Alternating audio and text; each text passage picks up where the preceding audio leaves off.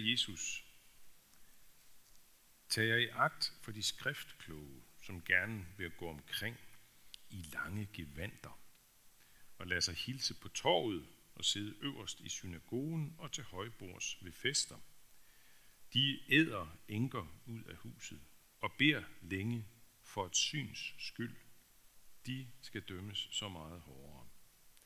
Og Jesus satte sig over for tempelblokken og så på, hvordan folkeskaren lagde penge i blokken. Der var mange rige, som gav meget. Så kom der en fattig enke, som gav to småmønter af et par øres værdi. Jesus kaldte da disciplene hen til sig og sagde til dem, Sandelig siger jeg, denne fattige enke har givet mere end alle de andre, som lægger penge i tempelblokken. For de har alle givet af deres overflod, men hun har givet af sin fattigdom alt, hvad hun havde, alt det, hun havde at leve af.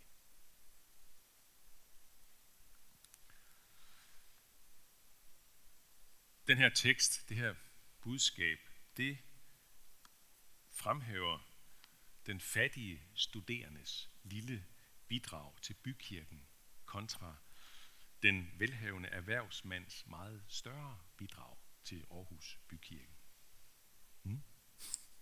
Altså den fattige studerende, som en søndag vælger at simpelthen give hele sin måneds SU, mens erhvervsmanden han giver kun en tiende del af sin måneds indkomst. Jeg er ikke så sikker på, at det er det. Selvom det vil være flot, det vil virkelig, faktisk vil begge dele være meget flot. En studerende, der giver hele sin SU, hele sin måneds SU, og en erhvervsmand eller kvinde, som giver ikke mindre end en tiende del af sin indtægt. Jeg vil gerne sige tak til jer begge to. Og selvfølgelig er der også et moment af det her i teksten. Det er der virkelig, altså på en meget direkte, kontant måde, og meget enkel, ligefrem måde. Ikke? Det med gavmildhed, altså en stærk opfordring til gavmildhed, det er der helt sikkert også her. Og jeg havde faktisk også forestillet mig, at det var det, jeg skulle prædike om. Da jeg for en god uges tid siden begyndte at, at, at nulle lidt med teksten, så tænkte jeg, at det er det, jeg skal sige noget om. Så vi kan få løftet økonomien i bykirken. Og skulle det blive en af udløberne af dagens gudstjeneste, ja, så skal der ikke blive klaget over det. Men jeg vil godt sige, at jeg tror, at det er noget andet noget dybere, der er på spil, som godt kan få konsekvenser for kontanterne, men sandelig også kan få konsekvenser for alt muligt andet. Og det er det, jeg gerne vil gribe fat i. Og når jeg tror det, at der er noget dybere på spil, så er det fordi, at historien om enkens skav, som det hedder, om enkens skav, altså den her lille, de her små mønter, ikke? Øh, den her historie har en meget vigtig optakt. Og optakten, det er Jesu undervisning, hvor han sætter nogle meget skarpe ord på de fromme skriftkloge, som gør alt for et syns skyld, som Jesus siger, for et syns skyld. Og enken, hun bliver modsætningen til dem, til det her for et syns skyld.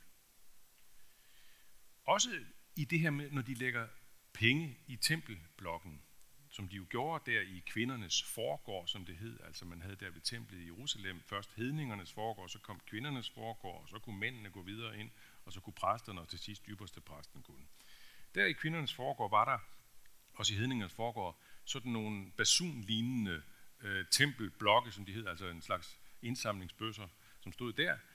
Og øh, der kunne man altså gå og lægge sine penge, og tydeligvis kunne man se, øh, at der var nogen af de her skriftkloge, de fromme, som virkelig lagde meget. Det kunne man så se. Hvad er det, der er på spil i det her? Den her modsætning mellem de her rige, der lægger meget, og så den fattige enke, der lægger en lille slat. Det, der er på spil, det er udvendigheden kontra indvendigheden. Det er, sagt mere præcis, det er tilliden til Gud, der er på spil kontra tilliden til mennesker, eller tilliden til mig selv. De skriftkloge, som Jesus bruger nogle meget kritiske, nogle stærkt kritiske ord om, og det er jo en side ved Jesus, vi skal være klar over, også findes. Vi har måske lidt et billede af Jesus, han er den evigt blide, han kunne være lynskarp, det er han også her, ikke? Disse skriftkloge, de er så at sige et billede det er et grundbillede af os mennesker, sådan som vi er i vores grundnatur. Mennesker, som hele tiden er i gang med at sikre os i alle ender og kanter over for både hinanden og over for Gud. Sikre os, at vi er vellidte, at vi er beundrede, øh, at vi øh, er på højde med, og også gerne lidt, lidt højere end dem omkring os. Det styrer vores tanker og handlinger langt, langt mere, end vi i almindelighed går og er os bevidst om. Man kunne kalde det for sammenligningens slaveri. Vi er slaver af sammenligningen. Og så er der noget andet også i det, i det her grundbillede af os. Nemlig den her bundethed til dette liv. Forsikringen om, at det her liv lykkes for os, så nogenlunde i hvert fald. Så godt som muligt. Helst uden for meget usikkerhed, helst uden for meget uro, ulykkelighed. Så vi, hvad gør vi? Vi garderer os fra hoved til bagdel, op og ned af døre og stolper fra morgen til aften. Også i forhold til Gud, selvfølgelig. Det skal også helst øh, være i orden. Det skal ikke være noget at sætte fingeren på der heller i vores Guds relation. Sådan som de skriftkloge, som de fromme der, som Jesus peger på. Jeg griber mig selv i det her gang på gang. Det må jeg bare sige. Det slog mig for nylig, at det, det er faktisk en stærk kilde til tvivlen i mig. Trostvivlen. Det at genkende sig selv igen og igen i, denne, i det her, som jeg kalder for udvendigheden, eller for et syns skyld. Jeg har altid tænkt meget om tvivlen i mit eget liv, at, at, at det er sådan en intellektuel tvivl, tankens tvivl, kunne man sige. Ikke? Og det kan der også være et betydeligt moment af i tvivlen, tanken, tankens tvivl. Men det slog mig bare, da jeg forleden kom til at tænke på det her.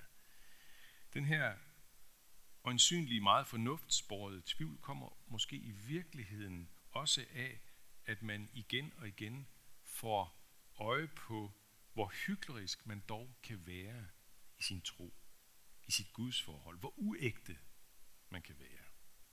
Og det sætter en ubevidst tvivlsvirus inde i hovedet og kroppen, så at sige også. Er der overhovedet noget ved kristendommen? Jeg tænker også, at det jævnligt er det, der kan få ikke-troende, og måske sidder nogen af jer her i dag, som kan ikke genkende det her. Det kan få en, der ikke tror på, på Gud, ikke tror på Jesus endnu. Det kan få dig til at ryste på hovedet af de troende mennesker, eller netop også have den der følelse af noget, noget, noget uholdbart, noget uægte. Følelsen af noget udvendigt. Når det fornemmes som om, at det kun sidder, troen kun sidder i, i ord og vaner, i stedet for i liv og handling hos de kristne. Den fattige enke, hun giver os et modbillede. Hun giver os et vink om noget helt andet. Hun slipper tøjlerne. Hun går ud på vandet, så at sige, og tror, at det bærer. Hun kaster al sin tillid på Gud. Det må gå, som det går. Gud, han passer altså på mig. Jeg slipper mine sidste mønter og tror på, at Gud ikke slipper mig. Lad os prøve at se øh, lidt nærmere på den her fattige enke. Lad os prøve at se hende for os. Vi ved ikke, om hun var gammel. Det er måske det, vi ser for os. Vi ser hende for os komme gående krumbøjet op. Sådan, vi havde øh, familiegudstjeneste lige før, der er lavet sådan en lille optrin, hvor der så kommer en fattig, meget, meget krumbøjet dame ind og øh, lægger sine penge. Men vi ved det ikke. Hun kunne også have været ung. Statistisk set døde folk nemmere og hurtigere på den tid end nu. Hun kan have været middelalderen. Hvad ved vi? Hun øh, var i hvert fald ved det at blive enke, var hun i en social situation, som vi slet ikke har noget af, der ligner i dag. Sociale sikkerhedsforanstaltninger, det var der intet af i, i, i i sammenligning med det, vi har i dag. Hun var, som vi kan forstå også af, lignende, eller af, af historien, hun var ludfattig. Og nu sagde jeg så lige før ikke også, at, at, at den fattige enke, hun giver os et vink om at kaste al sin tillid på Gud. Men vi skal lige prøve at stoppe, stoppe et øjeblik ved det der, hvad det er, der er sket. En kvinde der, som er blevet enke. Hun er blevet enke. Hendes mand er død. Sygdom, det ved jeg ikke. Ulykke. Mor, det ved jeg ikke. Det har vi ikke hørt noget om. En kvinde, som er fyldt af sorg. Og oven i det blev hun altså bundløst fattig. Det vil sige, mad fra dag til dag, det var et håb, det var ikke en garanti. Hun må have bedt intenst til Gud om hjælp, mens hendes mand var syg, eller hvad det nu har været for noget. Hun har bedt intenst til Gud om hjælp, om at gøre manden rask. Men det var forgæves. Han døde. Sorgen tager hele udsigten. Hun har næppe kunne sætte mange ord på bøn i den sorg der, som, som bare fyldte det hele. Ikke? Så melder sulten og fattigdommen sig med fuld kraft, og hun beder fortvivlet til Gud. Fattigdommen bliver bare ved. Hun blev ikke rig af det. Hvor var Gud? Og alligevel, alligevel, så er der stadig så meget ro og tro og tillid i hende, at hun går op hen til den her tempelblok og lægger sine sidste to bitte små mønter i den og satser på Gud. Hvad er det for noget? Det er tillid til den skjulte Gud. Det er tillid til den Gud, der fører os af veje, vi ikke forstår. Veje, der plager os, ryster os og gør os usikre og bange. Men alligevel tilliden til, at Gud ikke har glemt mig. Han er der stadigvæk. Tilliden til, at Gud kan føre os gennem ørken, gennem stormfuldt hav, gennem mørke. Og tilliden til, at Gud ved enden af det der fører os ind i lys. Det må han gøre. Det er tilliden til, at der vil komme forår og sommer efter vinter. Fordi, fordi Gud har langt højere planer end mine planer. Han har langt højere tanker end mine tanker. Så det, der ligner en håbløs vej nu i virkeligheden, er håbets vej. Det er tilliden på trods, kan man sige. På trods af en masse ting, som til synlandet kalder på mistillid. Og det er det stik modsatte af de fromme skriftkloge og af alle os andre, når vi er styret af vores grundnatur, sådan som jeg før beskrev den. Det her med sammenligningens slaveri, og så det med forsikringen om, at vi får et nogenlunde vellykket liv. Og for at føle os forsikret om, at vi får et nogenlunde vellykket liv, ja, så skal livet jo sådan set også helst øh, forme sig efter vores ønsker og vores drømme om det vellykkede. Og Gud skal også meget gerne styre efter det ønske. Så vi prøver at indrette os nogenlunde efter, hvad vi tænker, at Gud må ønske os af os.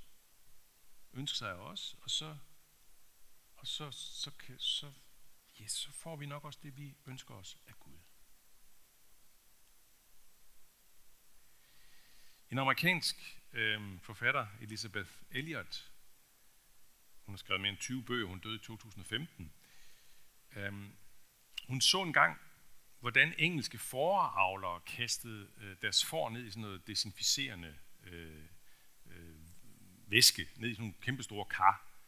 Og, og de her får, de skulle øh, helt ned under vandet, altså med ører, øjne og, og snude, det hele, og de blev tydeligvis desperat over det, der prøvede at komme op, og så stod der hunde, der gøede og snappede af dem.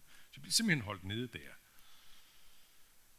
Uden den her jævnlige behandling, det er jo noget, der skete med jævn mellemrum, øh, så ville de være øh, blevet angrebet af parasitter og sygdomme og diverse ting, og det ville gå helt galt for dem. Så det var kun til deres eget bedste. Og så siger den her engelske Elizabeth Elliot følgende om det. Jeg har haft nogle oplevelser i mit liv, der fik mig til at føle mig i samme båd som de stakkels får. Jeg kunne ikke forstå, hvorfor jeg blev behandlet sådan af den hyrde, som jeg stolede på. Og han gav mig ikke den mindste stump af forklaringen. Mens jeg stod og kiggede på de kæmpende for, tænkte jeg, hvis der bare var nogen, der kunne forklare, dem, forklare det for dem.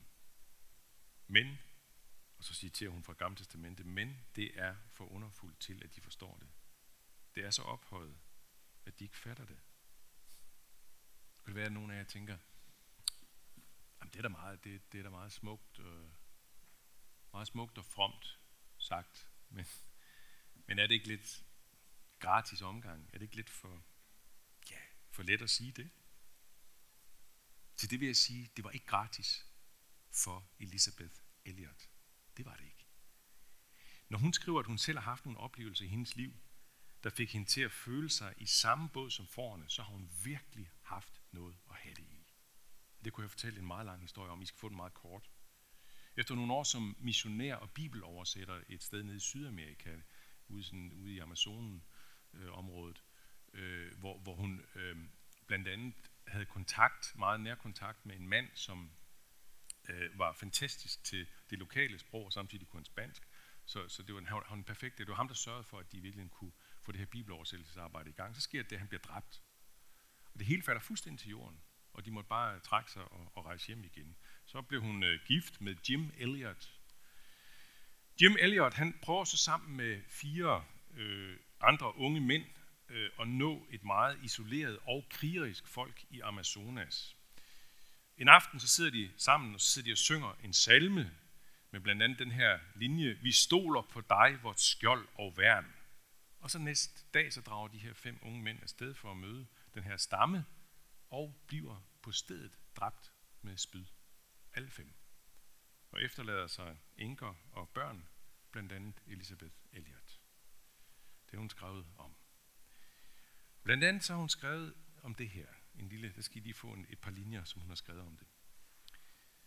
Jeg skubber Gud fra tronen i mit hjerte, hvis jeg kræver, at han handler på en måde, som tilfredsstiller mine idéer om retfærdighed. Det var den samme ånd, der hånede og sagde, Frels dig selv, hvis du er Guds søn, og stige ned fra korset. I ved, det var de her, øh, der stod og råbte neden for Jesu kors. Det er et citat fra et af det nye testamentets evangelier.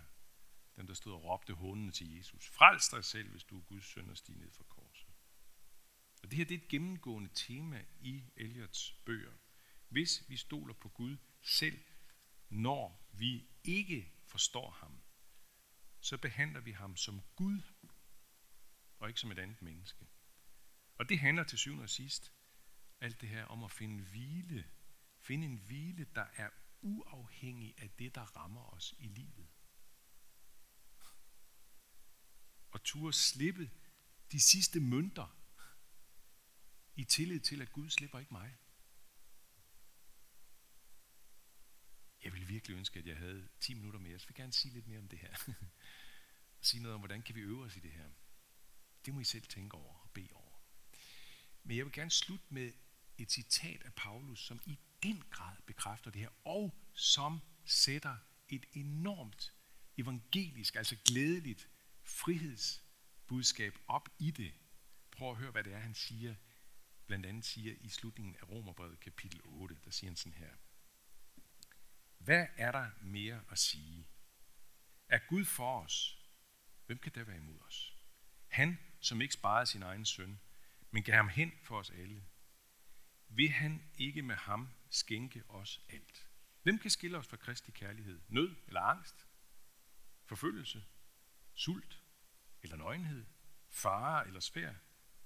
I alt dette mere end sejrer vi ved ham, som har elsket os. For jeg er vist på, at hverken død eller liv, eller engle, eller magter, eller noget nuværende, eller noget kommende, eller kræfter, eller noget i det høje, eller i det dybe, eller nogen anden skabning, kan skille os fra Guds kærlighed i Kristus Jesus, vor Herre.